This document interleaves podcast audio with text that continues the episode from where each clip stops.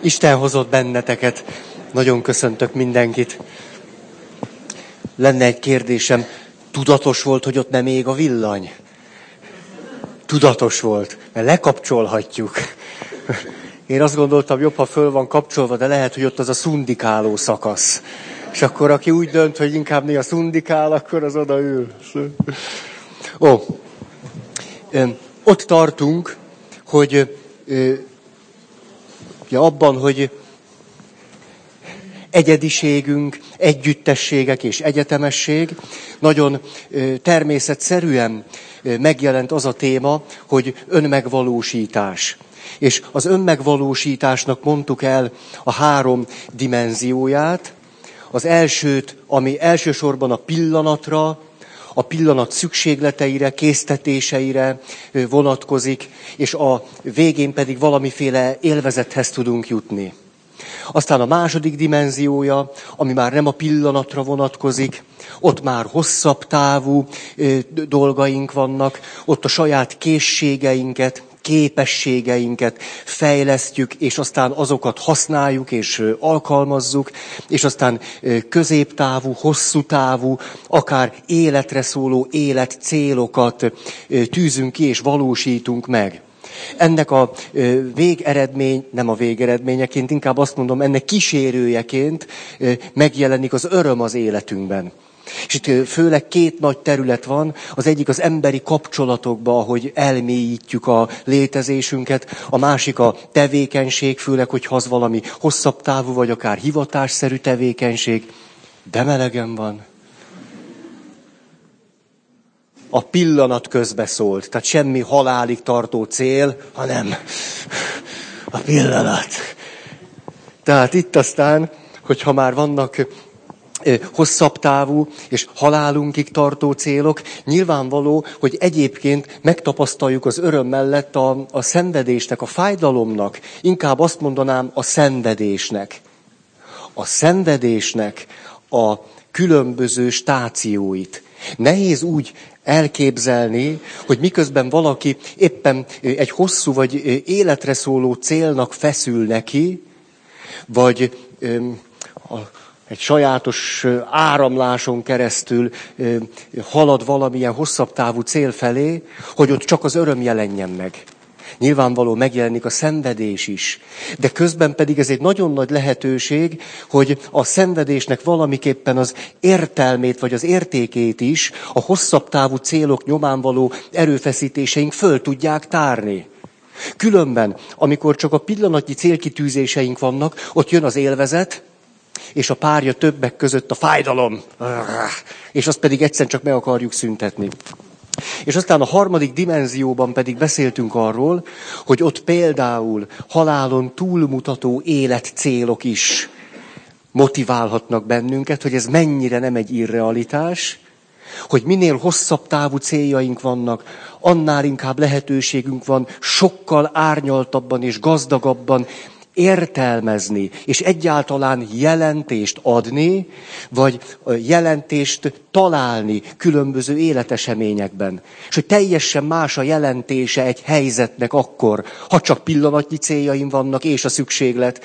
Ugyanaz a helyzet teljesen más jelentőségű, és jelentésű, és értelmű, hogyha hosszabb távú céloknak a világába helyeződik, és ugyanaz a helyzet más jelentéssel bír, más az értelme, a súlya, akkor, hogyha halálon túli céljaink vannak. És ide kötöttük pedig azt, hogy amikor valaki az önmegvalósításnak a harmadik dimenziójában is gyakorolja magát, az az önfelülmúlás, az öntranszcendencia, és annak a következtében éljük át a boldogságot. És nagyon Azért az nagyon érdekes, hogy amikor valaki az ön transzcendencia révén a boldogságot már egyszer, kétszer, tízszer, húszszor megízlelte, voltak jó időszakaink, akkor már nem vagyunk görcsös boldogságkeresők.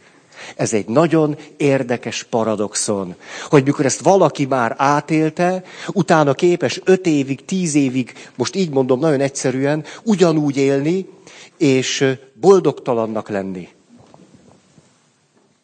Ez egy nagyon érdekes dolog. Amíg az első meg a második dimenzióban vagyunk csak, Majd megveszünk egy kis boldogságért. Szinte mindenünket odaadnánk egy kis boldogságért.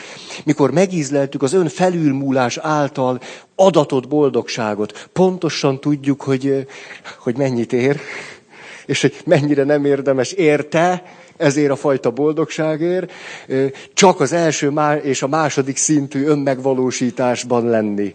És hogy tulajdonképpen elfogadható és elviselhető a boldogtalanság. Ez nagyon érdekes. És hogy amikor a második szinten meg tudjuk, meg tudjuk érteni, és valamiképpen meg tudjuk érteni, el tudjuk fogadni, sőt, meg tudjuk látni a szenvedésnek az értelmét és az értékét, a késésnek is vannak nagyon pozitív vonásai, és, a, és a, akkor a harmadik szinten elnézést, hogy ilyen, mint hogyha valami emeletes valamit mondanék, inkább azt mondanám, hogy a harmadik dimenzióban. Ne is rakjuk ezeket egymás fölé. Valahogy ez csak három dimenzió. Hogy ott pedig nagyon sajátosan a, annak a folyamatnak a következtében adatott boldogságot el is tudjuk ereszteni. Mert tudjuk, hogy az néha adatik és néha nem. Mert akkor van már tapasztalatunk arról, hogy érdemes önmagunkat felülmúló módon is önmagunkat megvalósítani, akkor is, ha nem leszünk tőle boldogok. Mert rájövünk ennek az élet, nem is tudom mi ez, élet, hát forma, nem életforma, ez nem életstílus, nem tudom én mi, életgyakorlatnak, vagy alapállásnak az ízére.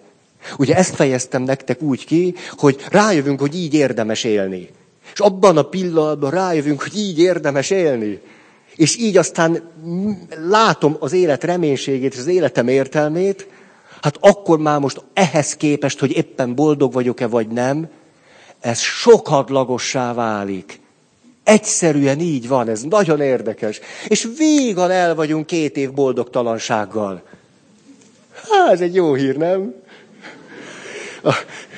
Na, na szóval. Tehát ugye itt tartunk, de persze nagy kiszúrás és nagy farizeusság ezt propagálni olyan emberek felé, akik nem, akik ezt még nem ízlelték meg, akik egyszerűen csak boldogtalanok, akiknek egyszerűen csak fáj élni, akik egyszerűen csak úgy élik meg az életet, hogy veszködnek, nyüglődnek, összevicsorított foggal küzdködnek, és nem, nem sok öröm jön ki belőle, főleg boldogság. Mm. Nem szúrnám ki senkinek a semész. Na. Hát ez a mit süt kis szűcs, ez, ez most be, beesett nekem.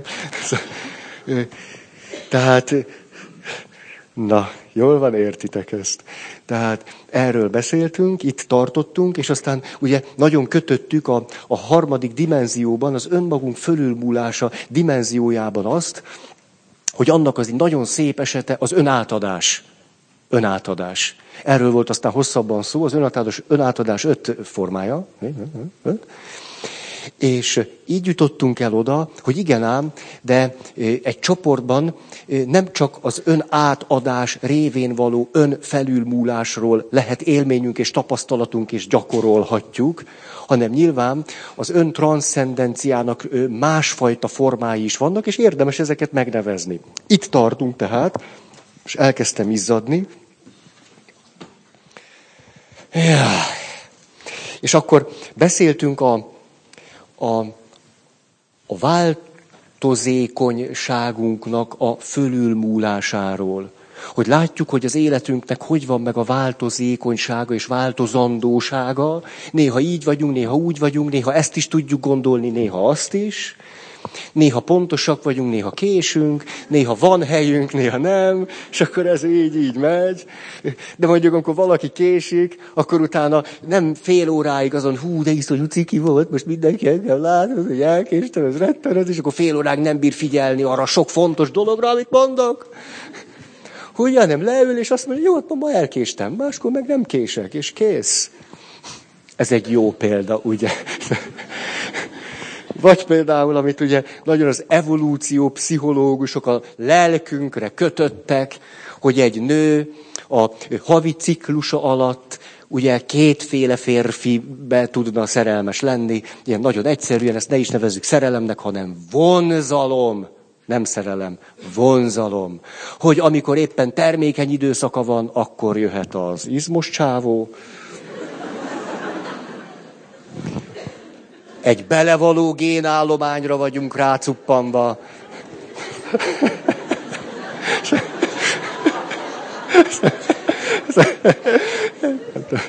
Nem tudom, van egy összefüggés, és a... De aztán, mikor nem vagyunk termékenyek, már most egy nő szerepébe képzeltem bele magam, akkor, akkor meg inkább jöjjön az aranyos backó. Most, ha egy nő csak a pillanat szükséglete, az evolúció által való primér meghatározottság által éli az életet, hát akkor 28 napon belül is legalább két férje kell, hogy legyen. Ezt viszonylag nehéz keresztül vinni. Viszonylag nehéz. Ma már ugye elég szabadság van, hogy azért... Na, tehát az első pont az volt, és itt szeretnék, inkább az együttérzésemet hadd fejezzem még most ki, jó?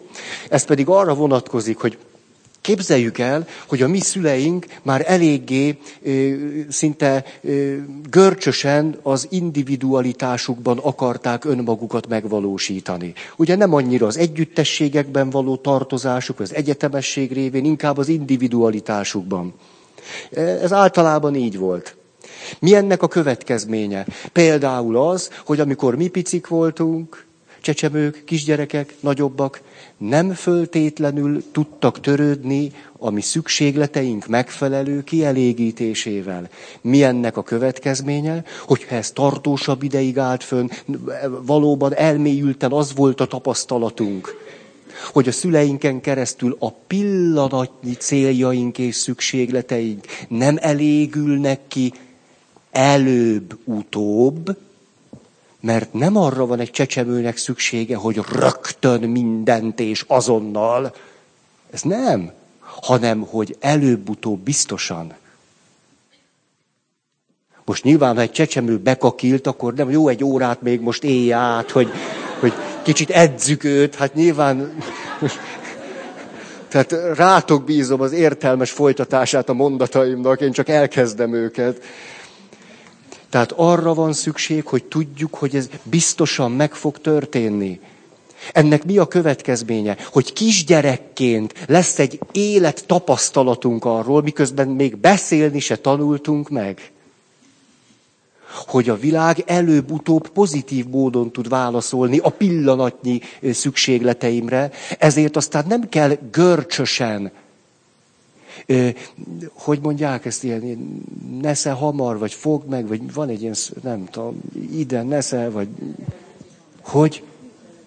Hű bele Balázs módjára, gyere buci, hambekaplak módon élni, hanem, hanem tudjuk, e, megkezd, na, elkezdünk tanulni, megtanulni, késleltetni. Ha valaki nem tudja a szükségleteit késleltetni, egy percig, tíz percig, egy napig, egy hétig, egy évig, tíz évig, megy a 40-50 évig. Úgy nehéz hosszabb távú vagy életen túlmutató céloknak neki lendülni. Melyik, melyikre jajdultál föl? Az 50 évre? Gondoltam, az egy kicsit ütős volt az együttérzésem ott támad föl mindannyiunk iránt, hogy miután adott esetben van egy olyan élettapasztalatunk, hogy a fene se vár sokat, mert nem tanultuk azt meg, hogy érdemes várni, hát akkor persze, hogy az önmegvalósításnak inkább az elemi szintjei felé fordulunk. Hát na, ná, hogy így van. És ettől bezárul a kör. És akkor azt gondoljuk, hogy csak ezen, ezen, ezen lehet, mert hogy a világ olyan, amilyen, ami tapasztalatunkban van, és nem bírjuk ki. Így, egyszerűen, vagy azt gondoljuk, hogy nem bírjuk ki. Vagy azt gondoljuk, hogy lehet, hogy kibírnánk, de nem érdemes kísérletezni. Mert nagyon könnyen hoppon lehet maradni. Szóval nem véletlenül azok a problémáink, amelyek. Ezt nyugodtan lehet mondani, nem véletlenül azok. Tehát ott tartottam, hogy Nézzük akkor meg az ön felülmúlásnak még nagyon sok lehetőségét, vagy nevezzük ezeket meg. Nyilván ezek összeérnek, találkoznak, stb., de a könnyebbség kedvéért szétszedegetjük őket, hogy lehessen vele dolgozni, és így jutottunk el oda, hogy az életnek mindenképpen van egy ciklikussága, és egy hullámzása, és hogy ha ezt valaki nem tudja fölülmúlni, hanem ha fönn, akkor csak fönn tud lenni, ha len, csak len tud lenni, ha boldog, attól veszti el az eszét, ha boldogtalan, attól veszti el az eszét, ha kielégült, attól vesztette el az eszét, ha nem elégült ki, attól veszti el az eszét. Most nagyon egyszerűen úgy nehéz élni. Úgy nehéz hosszú távon, nem tudom, egy családban lenni, vagy barátjának lenni bárkinek is. Én nagyon nehezen bírtam ki ezt a hosszú telet. És hogy most megint ősz lett, ez egy kicsit zavar. És kifejezetten össze kellett szednem magam úgy vasárnap este, hogy jól van, Feri, állítólag csak négy nap, és megint egy ilyen ugrásszerű változás volt, most a telet sikerül átugrani. De azért kicsit bosszantó már, nem? Nem tudok ilyenről, hogy az áprilisi eső aranyat érne. Az április eső bosszantó, idegesítő eső. Májusba eshet. Na, jó. Szóval nyilván az életnek ezt a hullámzását, ciklikusságát egyáltalán nem olyan könnyű, nagyon sajátos értelmemben fölülmúlni. És a fölülmúlás ez sosem jelenti azt, hogy közben ne vennénk tudomásul az élet ciklikusságát. Vagy hogy azt megvetnénk, lebecsülnénk, leértékelnénk, vagy azt gondolnánk, hogy hát a semmi, hogyan már, hogyan már, én akkor esek teherbe, amikor akarok, mert én fölülmúltam. Hát, na jó. Ezt, hát én meg pláne nem tudom fölülmúlni ezt a kérdést, csak alulmúlni. Na, tehát ez volt tehát a ciklikusságnak, a változékonyságnak, a saját emberi természetünk hullámzásának is egy sajátos transzcendenciájára képesek lehetünk. De nyilván vannak köztünk olyanok, akiknek eleve még szinte el kell kezdeni begyakorolni azt. Hogy ne, ne ezzel együtt élje az életet. Na, ez így, így. Na, második pont volt az idő fölülmúlása, nem ragozom, ültessünk olyan fát, aminek az árnyékába nem hűsölünk, és aminek a gyümölcsét nem élvezzük. Harmadik, a tér fölülmúlása. Itt börtön dolgokat mondtam nektek, zár dolgokat. A harmadik a test felülmúlása. Ugye ezt is elmondtam, mikor ment Henri Bulárdatya a lepraterepre, és akkor kérdezte azt a valakit, már végtagja se volt annyi, mint nekünk hogy hogy van, csillogott a szeme, és azt mondja, hogy köszönöm jól. Ez a test felülmúlása. És látunk idős embereket, akik tulajdonképpen amilyen mértékben a testük betegszik meg, pontosan abban a mértékben kizárólag csak a testükről tudnak beszélni, és a testük kapcsán pedig az érzéseikről, meg a fájdalmaikról. Ugye látjuk ezt? Hogy milyen döbbenetesen fárasztó egy olyan valakivel lenni, aki a testét nem képes felülmúlni, miközben benne marad és becsüli. És közben látunk idős embereket, akik pedig nagyon is felül tudják múlni. Néhány évvel ezelőtt ö, ö, halt meg egy kedves bácsi, 80 valahány évesen, tíz évet élt vakon. Teljesen vak volt de annak az embernek az arcán egy olyan szép, szép élet öröm sugárzott, az valami hihetetlen. És szóval olyan megrendítő ám mondjuk, mikor egy vakember bejön gyónni. Ugye, hogy most akkor mit? Vagy, vagy hogy? És olyan szépeket tudott mondani. És elmondta nekem, hogy hogy, hogy telik a napja. Hogy hogyan van egy, egy nagyon komoly kör, akikért ő imádkozik. Hát az ő életének van értelme vakon is. Hát, és akkor mindig mondta, hogy mindig fölveszek újabb, nagyon fontos témákat, ami éppen, ami éppen nagyon fontos, és folyamatosan tájékozódott a világban. És akkor, na, na ez, ez, ez most egy fontos cél. Most akkor azt már lerakom, az már most nem olyan, az már imádkoztam, most jöjjön ez. Á.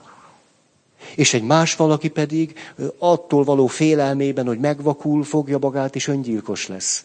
A helyzet még tulajdonképpen itt jobb is, mert a másik már tíz éve él így. Ó, tehát a test fölülmúlása, ami egy picit sem jelenti a test lenézését, megvetését, stb. Aztán volt az én, fe... ez nem volt, az önérdek felülmúlása. Volt ez? Segítsetek, ez, ez még volt? Vagy nem volt? Volt. Jó? Az önérdek felülmúlása. Persze, hát itt mondtam el a, a, a cukrászt. Az alkoholbeteg cukrászt. Ugye, aki ruhástul beugrott a kisfiú után. Szé. Jó. Következő. Az én felülmúlása. A, például ne nagyon menjen el segítő foglalkozásúnak, pedagógusnak, papnak olyan valaki, aki nem tudja, hogy mondjam, készségszinten gyakorolni az én fölülmúlását. Ne menjen el segítő foglalkozásúnak, vagy menjen, de ezt tanulja meg. Hát egy segítő foglalkozásban állandóan sérelmek érnek minket. Hát folyamatosan ez történik. Hogy nem hallgatnak ránk, nem figyelnek ránk, mondom a gyereknek, vedd elő a füzetet, fütyül rá. Ez már is az én sérelme. Az én sérelmére elkövetett gaztett. Hát ezt nem megtorolni kell, hanem... Hát ha valaki, volt már köztetek olyan szülő, akinek van serdülő gyermeke.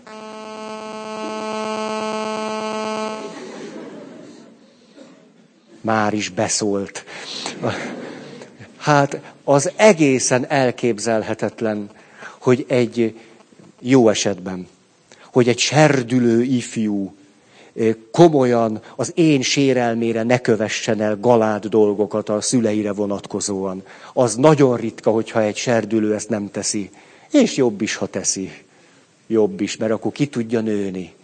Ha nem teszi, akkor meg valami valahogy úgy kimaradt neki.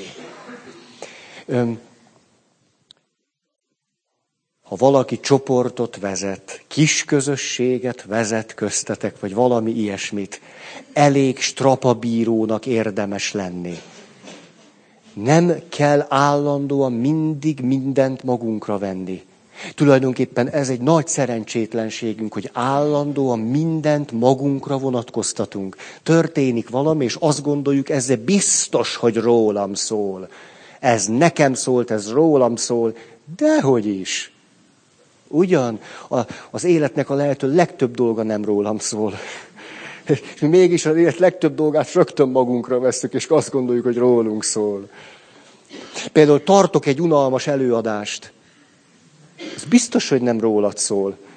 És mégis ülsz mondjuk, és puffogsz. Ez nem igaz, hogy ez is velem történik, meg, meg így jön, biztos nem készült, így hozza hülye papírjait, nincs is rajta semmi, csak még, még, nem láttuk soha, hogy lett volna valami, mert mindig így tartja, és direkt... Szóval, Na, egy a, olyan, mikor valaki, mondjuk vagyunk egy meghitt közegben, és valaki mond nekünk valami olyasmit, ami egy észrevétel, amit úgy értelmezhetünk, hogy valamit tehettünk volna jobban is. Hogy tíz esetből 9,9-szer először mindig egy ilyen végtelen litánia szerint védekezés, önigazolás, de én miért csináltam, én mit akartam, ő, pedig egyszerűen csak meg kellene hallgatni valamit. De rögtön belefogunk. Jó, de hát... Tulajdonképpen ez elég unalmas is. Tehát egy egyszerű mondatot szeretnél átjuttatni valakihez, hogy te, lehet, ha, ha, ha ez, ez másképp lett volna, akkor lehet, hogy annak valami más eredménye lehetett volna. Igen, de hát nyilván azért csináltam így, mert hogy azt gondoltam, hogy jól van, hát ez jó, nyugi. Tulajdonképpen ez megrázó, hogy olyan, mintha az énünk valami annyira kis törékeny, kis nyomoronc lenne bennünk, hogy állandóan védeni kell. Hát, hm, na. Jó, tehát az én fölülmúlása. A, mondok nektek húsvéti élményt, hogy húsvétra kifejezetten szoktam tréningezni magam a szent három napra, hogy nagy csütörtök, péntek, szombat, vasárnap. Voltak rossz tapasztalataim arról, hogy papok szoktak idegesek, meg feszültek lenni nagy héten. Ilyen, ilyen szokott történni például. És e, én ezt teljesen meg tudom érteni, viszont nagyon nem, hogy mondjam, olyan, hát nem nagyon tetszik az, hogy mondjuk egy nagy csütörtöki liturgia előtt a pap ordibál a minisztránsokkal. Ez nekem úgy kevésbé jön be. Vagy hogy átszellemült arccal a nagyszombati liturgia után ordibál a minisztránsokkal, nem ott a sekrestéssel ordibál.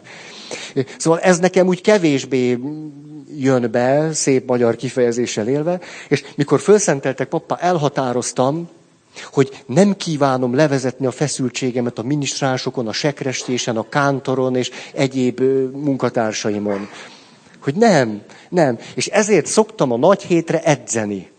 És olyan érdekes volt ez a mostani nagy hét, mert... Eh, ó, tehát... Jó az, ha kijön. Jó az, ha kijön. Oh, ne is maradjon benn. Nincs ott keresni valója. Na, hogy ez, ez jó.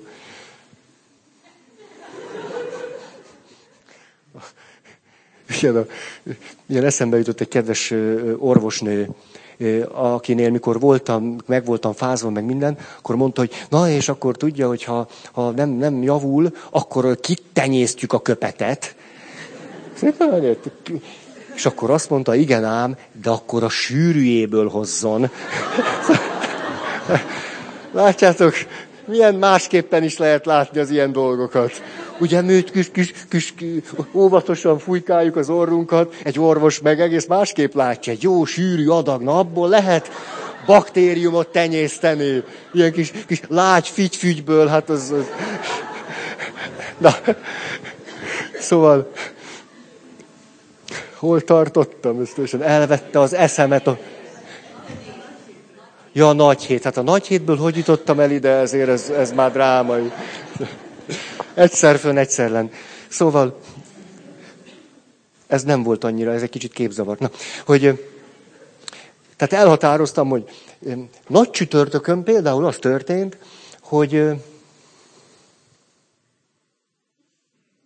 hát ezt nem is mondom. A, hát mondjuk így, hogy voltak nehézségeink. És a nagypénteken, tudjátok, akkor az oltári szentség nincsen a tabernákulumban, hanem egy külön helyen őrizzük, mi egy mellékoltárnál, és akkor ünnepélyesen van egy, az áldozás előtt egy rész, mikor megyek, két minisás, gyertyák, megyek, megyek, megyek, és megállok az őrzési hely előtt, be van zárva egy ilyen mellékoltának a tabernákulumába, elnézést a kifejezésekért, hát ha magyarul mondom, se értitek. Na. Tehát a, és, tehát, aki érti, az így is érti, akinek meg hiába magyarázom. Hogy, de mindegy, tehát ezt lazán ugorjátok át. A lényeg, hogy jöttem valahonnan, és mentem valahova, és akartam valamit. Ennyi elég, ennyi elég. Ezt elhihetitek, hogy így volt, és nem lődörögtem ott a templomban. És megyek, megállok, és ilyenkor a templomban halálos csönd van, és az emberek ezt a, tudjátok, a templomba az ember nem megy, hanem vonul. Ez nagy különbség, vonul, tehát akkor az úgy megadtuk a módját. És akkor megálltam a tabernákulum előtt, és nem volt benne a kulcs.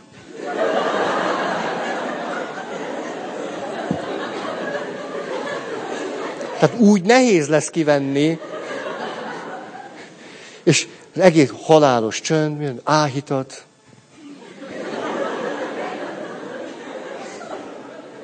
Még jó, hogy volt ott egy minisztráns gyertyatartóval, szóltam neki, hogy akkor így gyertyatartóstul távozzon a sekrestébe, és hozzon egy kulcsot. És miközben ő lement, ugye, és akkor halálos csend így végig, így álltunk. Tehát így szemeztem a tabernákulummal, mintha így beszéltük volna meg. Tehát, és azon gondolkodtam, amíg a minisztráns vissza nem jött, hogy ha nem ez történt, hanem valaki viccből elvitte a kulcsot. Mert mit tudom én, hát bármi megtörténhet, akkor mit fogok csinálni? Tehát ezen, ezen jártattam az eszem, hogy mikor a minisztráns vissza, és azt mondja, hogy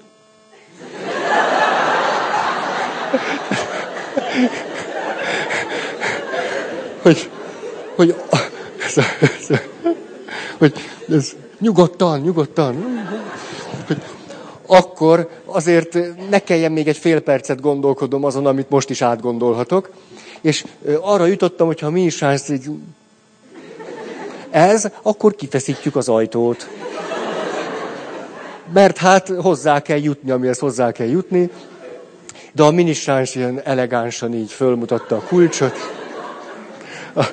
Erről eszembe jutott az, egy nagy pénteken, mikor kereszthódolat van, és hozzák be, emlékeztek talán erre a történet, jó pár évvel ezelőtt elmondtam, Terézvárosi káplán voltam, jó nagy templom, ünnepélyesen állok, és akkor ugye három helyen van fölkötve a lepel, ami a feszületen Krisztus testét takarja el. És akkor megvan szabva, hogy először jobb fölsőt kioldja. Kiold másik kiold, de a harmadik be volt csomózva. Mert a sekrest is úgy gondolta, hogy legyen az a biztos, ami biztos. Tehát ne, azért legalább egy helyen biztosítsuk ezt. De én arra készültem, hogy az úgy van, mint a többi, hogy meghúzom, ugye, mint a esküvőkor a, a gyűrűpárnának is cuccot. Ott is elvileg az csak meg kell húzni, és a gyűrű szabaddá válik. Elvileg. Na mindegy. És a, tehát egyébként a, igen, most a történet történetéből a történetet ö, sikerül elmondanom. Nagyon kérlek benneteket, ha meg fogtok házasodni, mellőzzétek a gyűrűpárnát. Értsétek meg, hogy egy domború felületre fölhelyezni két pici gyűrűt. Nem, nem csinálunk ilyet. Nem, tehát akkor gyártsunk homorú párnát. Hát rendben van. Homorú párna esküvőre. És akkor mehet, jól kitömve a csücskökkel. Ezt kellene szabadalmaztatni. Tehát ilyet kérlek, ne. Tehát, és akkor ugye mindig van egy lelkes párna készítő. Kiverik is gyöngyökkel, meg strasszokkal, meg bugyikkal, vagy mi bunkókkal, vagy nem tudom mikkel. És akkor jó, ilyen, ilyen lesz. Hát ezt ne tegyétek a pappal, légy szíves. Tehát, na, tehát most jövök akkor vissza a történetre, ott állok a Terézvárosban, és így meghúztam a kis madzagot, amitől a hármas csomó beállt. És ugye ezzel az a nehéz, hogy egy csomót még úgy két kézzel néha sikerül, de én az egyik kezemmel fogom a feszületet. Plö. Na értitek. És akkor tettem két kísérletet, ugye ott is egész templom várja, hogy... És akkor a sekrestésnek gyanús lett a csönd. És kidugta az arcát. A sekrestéből, és ez volt a drámai pillanat, amikor a következőt tehettem. És egy nagyon túlképzett sekrestésünk volt, és már is küldte az ollót. Na, de most akkor vissza, vissza. Tehát például egy ilyen helyzet, nagy szombaton minden rendben ment mindaddig, ameddig a minisráns kezébe nem adtam a húsvéti gyertyát. Mert a kedves minisráns, aki egyébként egy nagyon ügyes fiú, egy nagyon rendes fiú, és sajnos a gyertya nem volt alkalmas a funkciója ellátására. Tényleg így van. Na majd ezt mindjárt tovább mesélem de hát most ezért jöttetek, hogy itt... Inkább hagyom az egészet, vegy, vegyük az anyagot, nem? Az a... Péter már mondja, hogy vegyük. Na, akkor csak gyorsan. Tehát, mi történt? Bemártottuk a vízbe a gyertyákat. Már a gyertyát, csak háromszor. Minisánsnak odaadtam, föltette a húsvéti gyertyatartóra, léptem egyet, a gyertya pedig egy olyan jó egy méter húszas gyertya, aminek az a szokása, ha az egyszer leesik, az úgy derékba törik, mint a sic. Így aztán szerencsére két kezem volt, az egyikkel eltoltam a minisztráns, a másikkal meg elkaptam a gyertyát. Ez mondjuk úgy nagy szombaton, fél tizenegy felé. Tehát így, így hömpölyögtek a nagyheti események. És húsvét vasárnap elment a világítás. Az erősítéssel együtt egy földkábel ment tönkre. És az volt az a pont, ahol egyszer csak eszembe jutott az, hogy na azért ez már most kiszúrás velem. Tehát, hogy így eddig bírtam. Tehát eddig. És az volt ebben, ezt a történetet ezért meséltem el nektek, hogy amikor ott egyszer csak, húsvét vasárnap, mikor ugye az egész arról szól, hogy ott, ott heteken keresztül készülök, meg írok, meg hangolódok, meg elmélkedek, meg olvasok, meg minden, és testem, lelkem, minden ott van. És akkor ezek az események, és, és vasárnap ott az ünnepi misé, mikor ez megtörtént, akkor éltem át először azt, hogy én, én, én. Hogy ez, ez velem kiszúrás. Ez, ez, ez, és mikor ezt átéltem, akkor rájöttem, hogy de jól tudtam vinni a dolgokat egészen mostanáig. Hogy nem, nem, nem az énen keresztül éltem meg, és eszembe se jutott az, hogy azért, mert valaki valamit elront, vagy valaki valamit nem jól csinál. Persze nyilván minden igyekezettel együtt az én rám vonatkozna valamiképpen. De mikor ott húsvét vasárnap három egykor azt gondoltam, hogy én itt csinálom a dolgom, meg minden, és akkor ezek itt. Na ez az én. Ez az én. És ez olyan érdekes élmény volt nekem, hogy jaj, de jó, hát akkor ilyen egyszerűen megragadható, hogy mit jelent az én fölülmúlása. Hogy miért venném magamra azt, hogyha valaki elfelejti kirakni a tabernákulum kulcsot. Mit szól az én rólam? Én készültem, és az jó. Na. Hát ez volt az én fölülmúlása. A hatos, hetes, egy helyzet fölülmúlása. Hmm. A, egy helyzetet nagyon-nagyon sokféleképpen láthatunk és értelmezhetünk. A Szentírás tele van azokkal a párbeszédekkel, amikor az apostolok vagy a farizeusok látnak és értelmeznek egy helyzetet valahogy, és Jézus pedig elmondja, hogy ő hogy látja ugyanazt. És sokszor valami teljesen mást látnak, pedig ugyanabban a helyzetben vannak benne. Hogy Jézus még a, a, a keresztre menet is, még a kereszt útján is folyamatosan azt közli, most a mi szempontunkból nézve, hogy én másképp látom, mint ti. Jeruzsálem asszonyai, ne engem sírassatok, hanem sírassátok magatokat és gyermekeiteket. Amikor ott állnak a kereszt alatt, és mondják, na, ha ő volna Isten fia, akkor másszol le a keresztről. És hogy Jézus teljesen másképpen értelmezi ezt, fönnmarad, és azt mondja, hogy beteljesedett. Tehát, hogy egy helyzetet lehet egészen önmagunkat fölülmúlóan, vagy egészen másképpen látni és értelmezni. És ezt a gondolatot emlékeztek, nagyon összekötöttem azzal, hogy annak függvényében biztos, hogy így van, hogy milyen hosszú céljaink vannak. Rövid távú, közép, hosszú, életig szóló, vagy halálon túlmutató céljaink. Az mindig meghatározza azt, hogy egy helyzetet hogyan látunk, és hogyan tudunk értelmezni. Hogy egy helyzet, ami másoknak valami katasztrófa vagy tragédia, a másik embernek valamiféle lehetőség.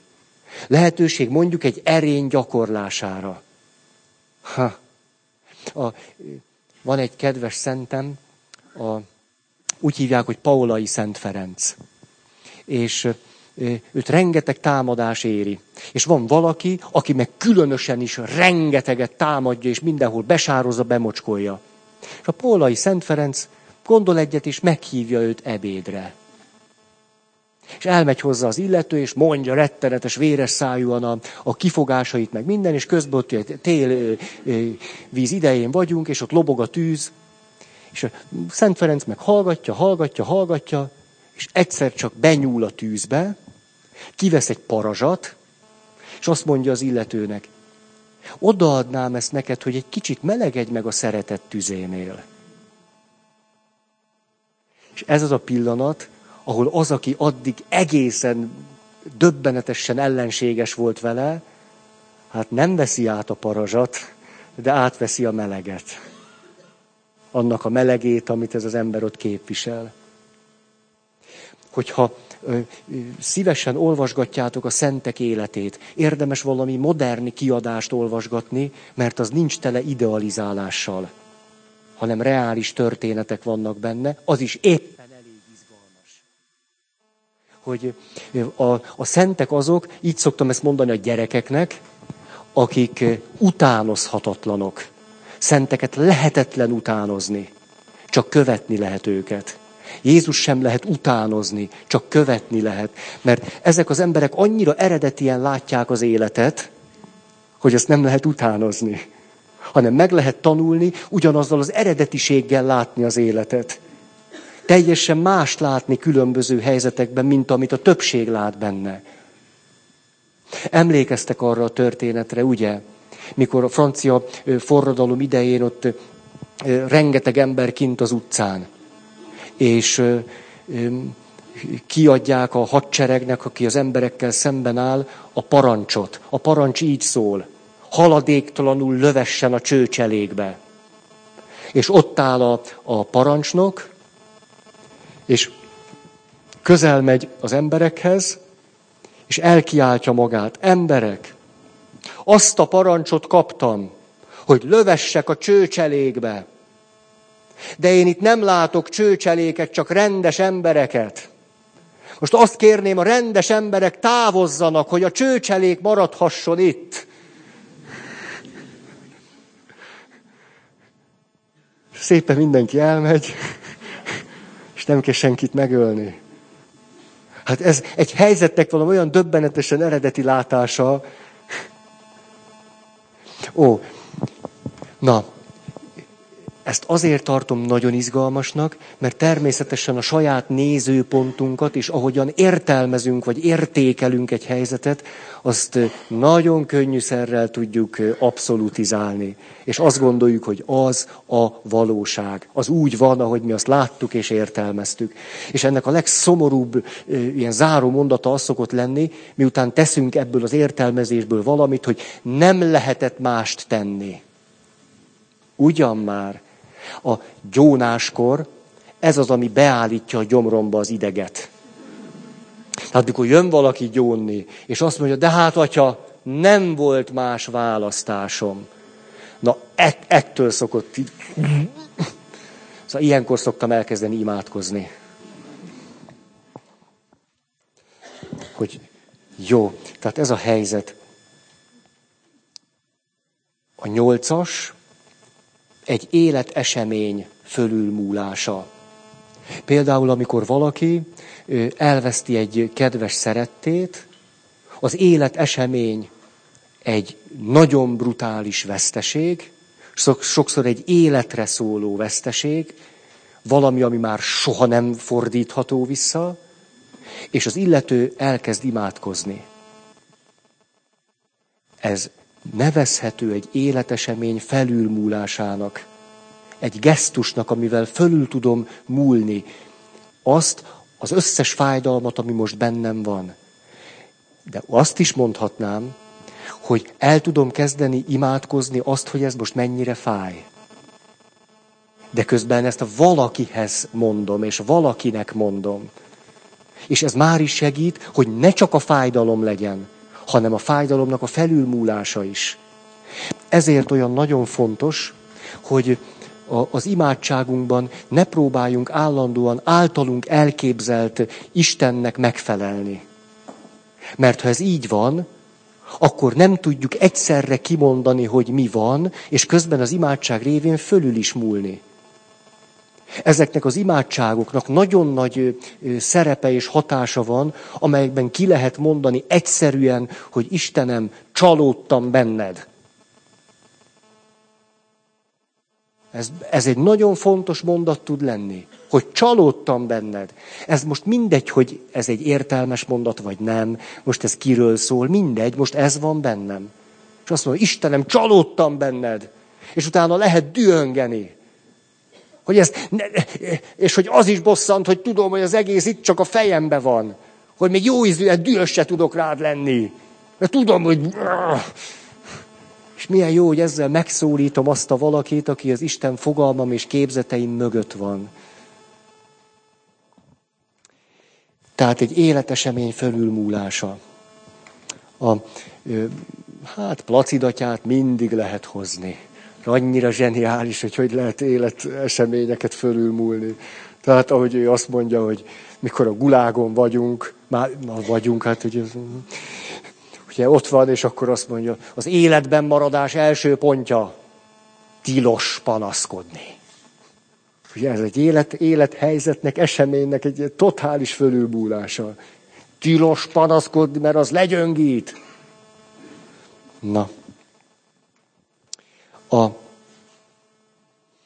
igen, és jó van, nem ragozom már. Az utolsó pont, a kilences, egy nézőpont fölülmúlása. Azt mondják családterapeuták, hogy egy alapvető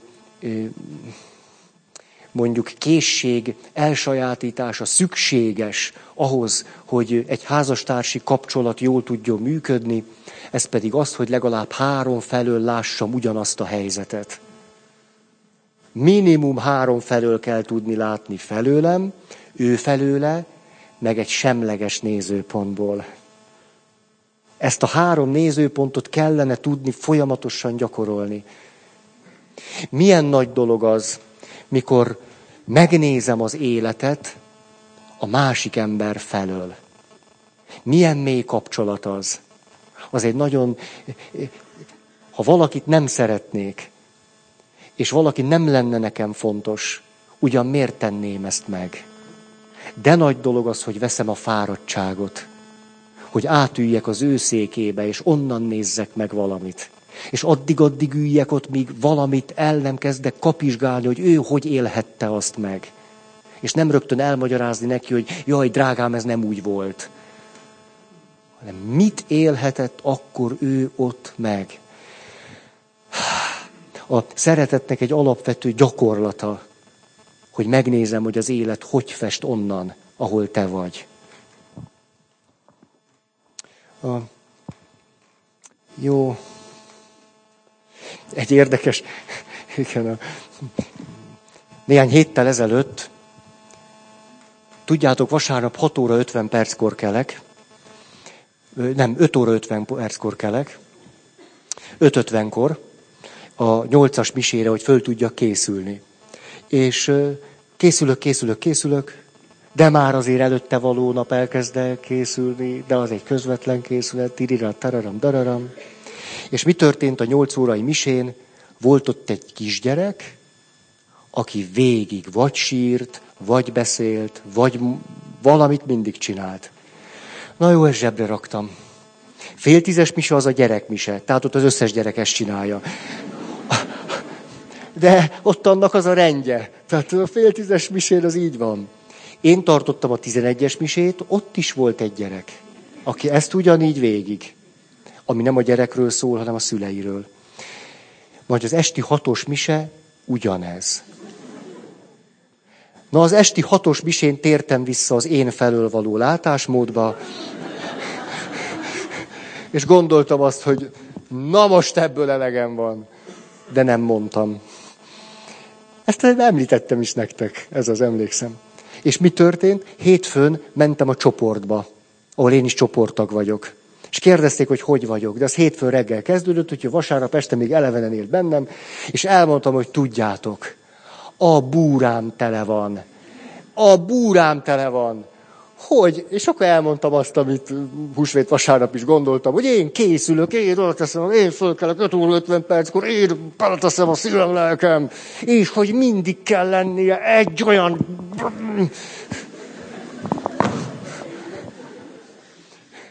És akkor természetesen ott ilyen sok gyerekes anyukák meg apukák is vannak. Én meg rázom az öklömet. Szülők! Gyerekek! Úgy körülbelül így. Tehát ilyen papi szerepemből kivetközve, alulmúlva, felülmúlva, és, és akkor végig megy a kör, és akkor az, az, lement egy délelőtt, egész délelőtt együtt voltunk, és akkor a zárókörbe azt mondja, egy sok gyerekes anyuka. Na hát milyen érdekes, hogy eddig én mindig ugye viszem a sok gyerekemet, az mindig egy rettenetesen nehéz kaland, hogy ott valahogy ővelük ellen, írgalmatlan, nehéz feladat, megoldhatatlan, állandó stressz, meg minden, és hogy mindig mennyire dühös volt, amikor papok ott szóltak, vagy így csináltak, vagy úgy csináltak, hogy mindig azt gondoltam, hogy persze, minket rekesztenek ki, velünk csinálják ezt meg, hát ahelyett, hogy örülne, különös vasárnap kötelező misére menni, most akkor mi van? És azt mondta, hogy most életemben először megéreztem valamit, hogy milyen lehet neked.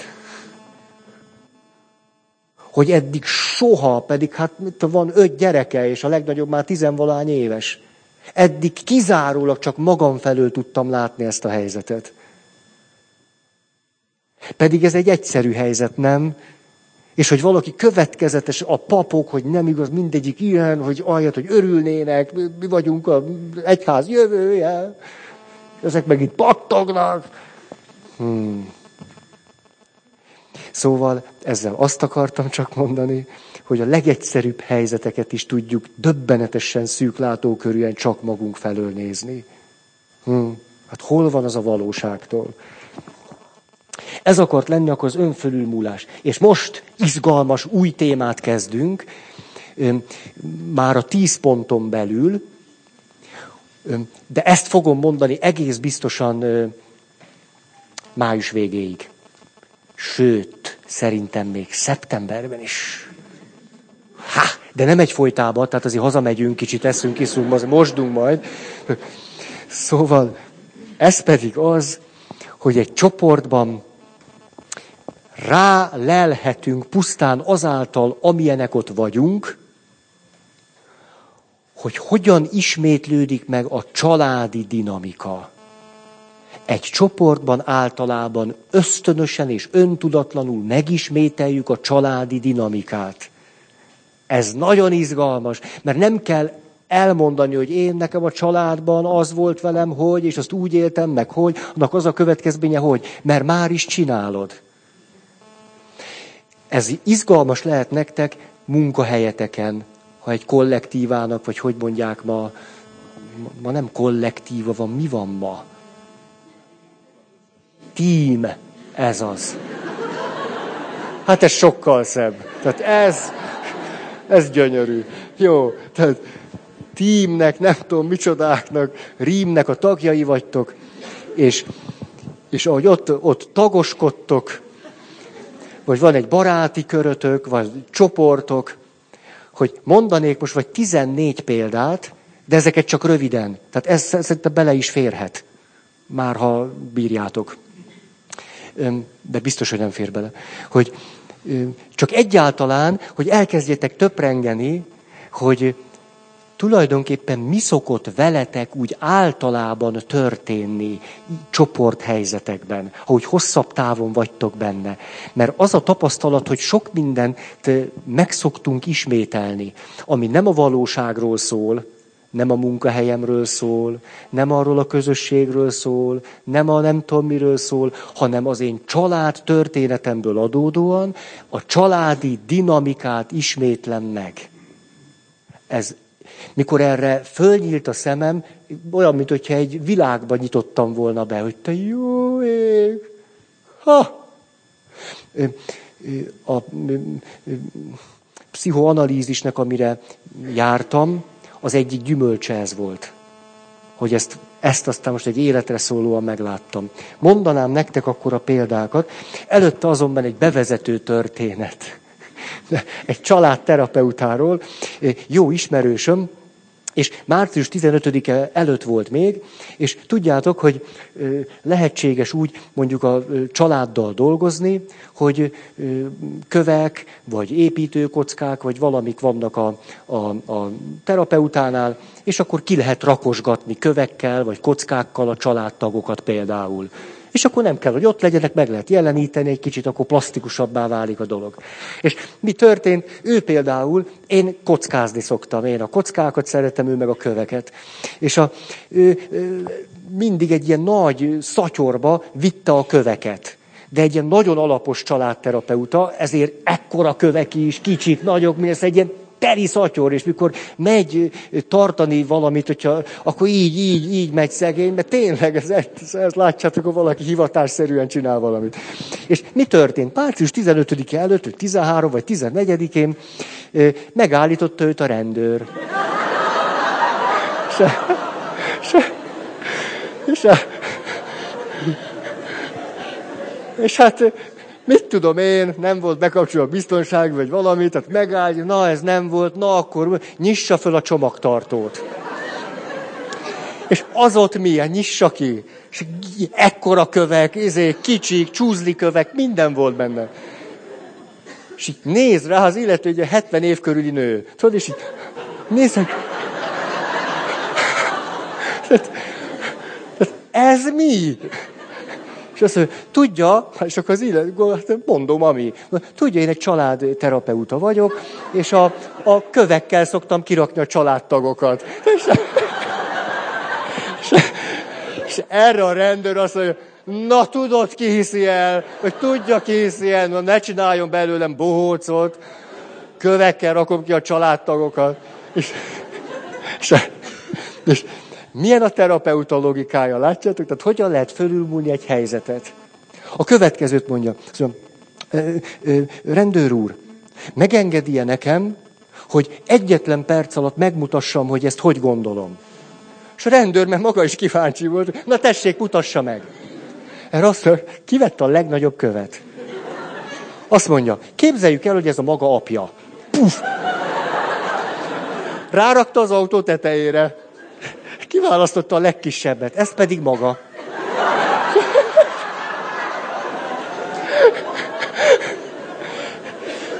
És képzeljük el, hogy történt maguk között egy olyan, hogy maga megy haza, és azt mondja az apjának, ez és ez történt velem.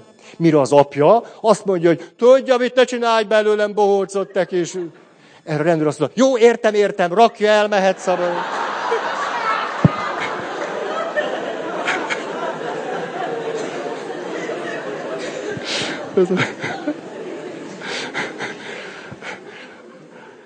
Ez a, ugye amikor valaki a szakmája zsenie, akkor egy ilyen rendőr, polgár történetet is át tud alakítani egy egész más helyzetté.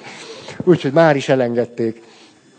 Na ez a bevezetés, hogy a leges, leges, leg olyan helyzetben, amire azt gondoljuk, ennek semmi köze a család történetünkhöz, vagy valami családi dinamikához, mert a rendőr állított meg engem a Suzuki-nál, val, ú, kimondtam egy ilyen nevet, azt, azt, nekünk szabad? Én nem tudom. Hogy, hogy abban is, hogy csordultig benne van a családi történet. Csordultig. Az, hogy ez a mondat kijön valakiből, de csináljon belőlem bócot. Hát miért csinálna egy Na jó. Egyes pont. Most mondok akkor nagyon egyszerű dinamikákat. És akkor lehet ötletelni, hogy ti hogy vagytok ezzel. Munkahely, csoportok, baráti társaságok, töröröm, töröröm. Egy. Vannak olyanok, akik kapaszkodnak a vezetőbe.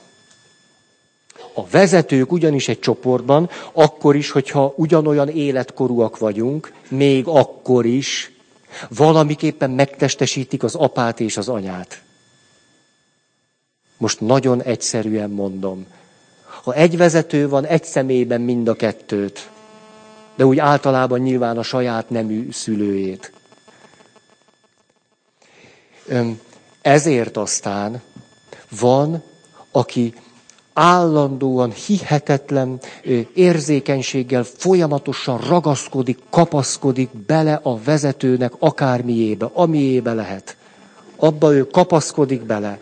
Amit a vezető odaad, abba belekapaszkodik. Mert mindent a vezetőtől vár. Ez egy családi dinamikának a sajátos megismétlése. Én pici vagyok, én nem értek hozzá, én béna vagyok, majd az apa megoldja. Majd az anya elmegy és reklamál, hogy kicsi a cipő. Majd az apa bemegy és elintézi, hogy. Természetesen minden mögött nagyon sok minden lehet. Én most nagyon leegyszerűsítek, csak szálakat veszek ki, azért, hogy valamennyire érzékelhető legyen. Rendben van? Tehát világos, hogy az élet mindig sokkal árnyaltabb. A, ezzel az a nagyon nehéz, hogy tulajdonképpen az illetőnek rögvest két problémája van. Az egyik problémája az, amivel jön, a másik pedig a kapaszkodása. Ez két probléma. De ő csak az egyiket tudatosítja magával. A, mondjuk segítőként vagy, vagy csoportvezetőként ez nagyon nehéz helyzeteket tud teremteni. Hogy valaki a vezetőtől vár mindent. Hogy ő oldja meg, ő mondja ki, ő fejtse meg, ő, ő, ő, ő. Na ennél jobban nem akarok bele. A, mondok példát az egyházi gyakorlatból.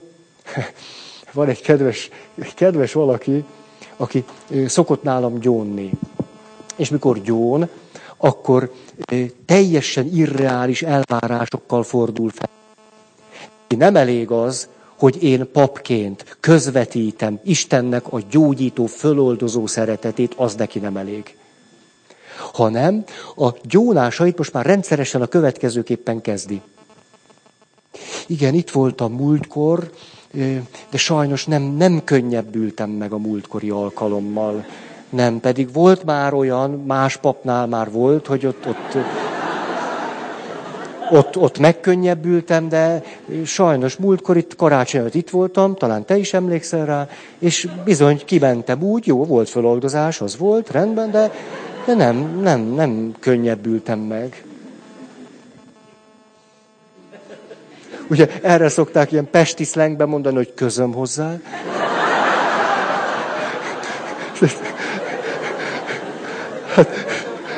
Tehát ez, a, ez a kérdés hangzott el, hogy rendesen föloldoztad. Igen, Talító bácsi, kérem, rendesen feloldoztam. Mindent beleadtam. Szóval értitek ezt a helyzetet? Tehát, hogy úgy, úgy kezdődik egy ilyen helyzet, hogy ilyen nagyon finoman, egy ilyen kedves kis szemrehányást kapok. Hogy, hogy valamit nem, nem adtál meg nekem múltkor. De mint hogyha az én dolgom lenne, hogy ő megkönnyebbüljön. Tehát, mint ez lenne a dolgom, hogy egyáltalán ő megkönnyebbüljön. És hát hányszor az a, az a csalódás, ahogy jön, hogy hát, egy másik vagy azt mondja, ő neki meg ez a szavajárás, hogy hát többet vártam.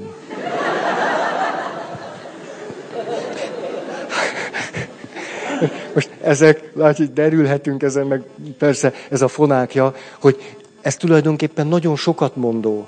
Tehát, hogyha neked például egy folyamatos élményed van, hogy mentél segítséget kértél, és csalódtál. Mentél, és nem kaptad. Mentél, és nem biztos, hogy az a másikról szól.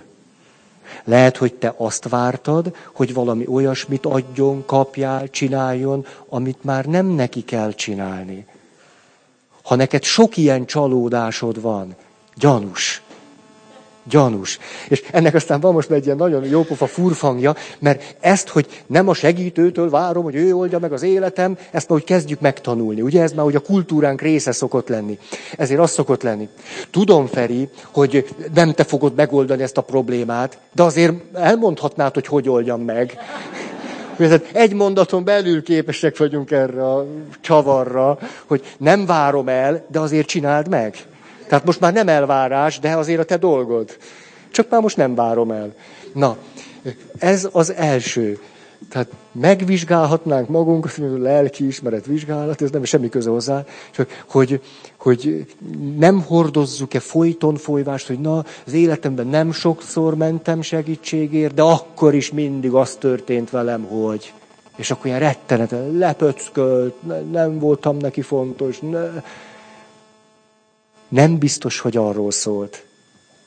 Természetesen lehet olyan, hogy egy segítő, egy csoportvezető valamit rosszul csinál. Persze, hogy lehet. Na, ez volt az első. Második. Amikor irreálisan idealizálunk egy csoportvezetőt, vagy mind a kettőt. a páros vezetők vannak. Az ö, szintén nagyon, megmondom, mi benne a nehéz, annak, aki idealizál. A probléma ezzel az, hogy nyilván akkor idealizálok valakit, hogyha az idealizálás révén a számomra fontos értékekhez hozzá tudok jutni. Ha száz százalékig tuti, amit ő mond, akkor én nekem nő a biztonságérzetem. Ezért az idealizálás például az én biztonságérzetem elnyeréséért történik. Mondtam egy egyszerű példát. De mi a probléma az idealizálása? Ez kóla. Ez, alma. Ja, az volt. Ez, szóval az idealizálással, ha én csoportvezetőként azt látom, hogy valaki engem idealizál, akkor már vakarom a fejem. Egyrészt, mert, mert, mert, mert látom, hogy ez nem reális, hanem idealizálás. Másrészt pedig az idealizálás után a következő szokott történni. Az idealizált szemét, hogy a saját erőmhöz hozzá tudjak jutni, meg kell vetnem. Ezért aztán miközben semmit nem tettem azért, hogy idealizáljon, utána bármit tehetek, akkor is csalódik bennem. Akkor is megvet, akkor is leértékel, és azt csinálhatok akármit. Egyszerűen azért, mert fejlődik, és a fejlődésében ahhoz, hogy a saját már ne legyen szüksége arra a biztonságérzetre, ami az engem való idealizásán keresztül érkezik meg hozzá, ezért úgy tud tőlem eltávolodni és magához jutni, általában ez szokott lenni, hogy átlendül a másik oldalra, és akkor egy ilyen megvetés. Van-e az életetekben olyan, hogy volt valaki, aki mester volt, lelki atya, lelki vezető, fölnéztetek rá, egy idealizált tanár, vagy akár az édesapátok, vagy az édesanyátok, vagy a keresztapa, vagy valaki, és egyszer csak kegyvesztett lett. Persze mindig tudunk indokot mondani, ha nem vagyunk hülyék. Magatartásunkat szeretjük megindokolni. A dinamika azonban nem ez mögötte, hanem nagyon gyakran az, hogy azért kell megszakítani a kapcsolatot, most aztán csalódott, hogy igen, sokat kaptam tőle, szóba se állok vele húsz éve. Gyanús. Gyanús, hogy az ezzel az emberrel való kapcsolatom ennek a dinamikának a világában zajlott le. Ez azért lehet fontos, mert azt mondhatjuk, hogy van egy harmadik lépés. Most már nem idealizálom, nem vetem meg, most nézzük, hogy ki is ő valójában. Ez volt akkor a második példa, és akkor jöjjön a harmadik, ami pont ennek az ellentéte, ez pedig a vakon elutasítás és lenézés. A két példa jutott eszembe. Egyszer jön valaki, és azt mondja, hogy ja igen, Feri, hát elmentem pszichodráma csoportba, mondtad, hogy ez egy jó dolog, és olyan ösztönösen kérdeztem, hogy, hogy na, és ki, kihez mentél? És akkor elkezdett gondolkodni, két évet járt a csoportba, hogy jaj, hát várjunk csak. Hát a, a nőt azt úgy hívták, hogy az eszébe jutott, és a férfi, hogy is volt a neve? Értitek ezt? Tehát két évig járok egy önismereti csoportba, és nem tudom a csoportvezető nevét. Hát ez miről szól? A, ö, nagyon sokszor ö, rengeteg, emlékeztek erre a kifejezésre, romboló jogosultsággal érkezünk egy csoportba, egy közösségbe, egy munkahelyi tímbe és ezek a romboló jogosultságaink, amelyek valójában eredetileg az apánkra, anyánkra, keresztapánkra, nagybátyánkra vonatkoznak, mert onnan szenvedtük el a sérelmet, így rámegy a csoportvezetőre, a főnökre, vagy valakire, és csinálhat akármit. Az biztos, hogy mi megtaláljuk, és meglátjuk, hogy mit nem csinált jól. Az tuti. Ezt is nagyon érdemes megnéznetek. Hogy vagytok a főnökeitekkel? Hogy van-e bennetek egy zsigeri ellenállás vagy tiltakozás? Hogy láttátok-e a főnökeiteket embernek? Hát, nagy kérdés. Hogy tudtok-e a főnökötökkel, mint ember az emberrel beszélni? Ti, az lehet, hogy ő nem tud veletek úgy. Hát ez, ez, a, ez a szép munka, hogy ő kiabál, és te azt mondod, nem kell velem kiabálni. Értem. Hát attól, hogy ő ilyen vagy olyan, hogy Hát a harmadik ez, hogy nagyon sokaknál, én ezt tudjátok, az egyházon belül nagyon látom. Nagyon. Tehát a papok, úgymond, egy kedves ismerősöm mondja, tudod, Feri, te egy kitűnő projekciós felület vagy. Ott állunk kin, és aztán azt láttok belénk, amit akartok. És két kapura utálhattok, és, és mondhatjátok, így nem csinálja jól, úgy nem, meg mit csinált, meg mit mondott, meg... Szóval, aki vezető, óriási projekciós felületet képvisel. Jó nagy céltáblait, és aztán lehet ő, ő rá mindenféle olyan nyilakat lőni, ami tulajdonképpen nem rá vonatkozik. Ezért nagyon itt az idő, nagyon érdemes meggondolni, hogy nem hordozunk rengeteg romboló jogosultságot a családtörténetünkből, és ezeket aztán igyekszünk beváltani, leverni azokon a tekintélyfigurákon, akik az életünkben vannak. Tudjátok, ez az, amit például eszembe sincs magamra venni. Hát pontosan látom, mikor valaki előtt soha nem tudok jó lenni. Soha. Tehát akármit csinálhatnék. Biztos, hogy rám nézni, és na, produkálja magát. Hát, de ez nem rólam szól, hanem róla. Na. Köszönöm akkor a figyelmeteket, és akkor lesz még vagy 11 szempont, és aztán május végéig a családról szeretnék beszélni. Most tehát, hogy a csoportban megismételjük a család dinamikát, és aztán család, család, család.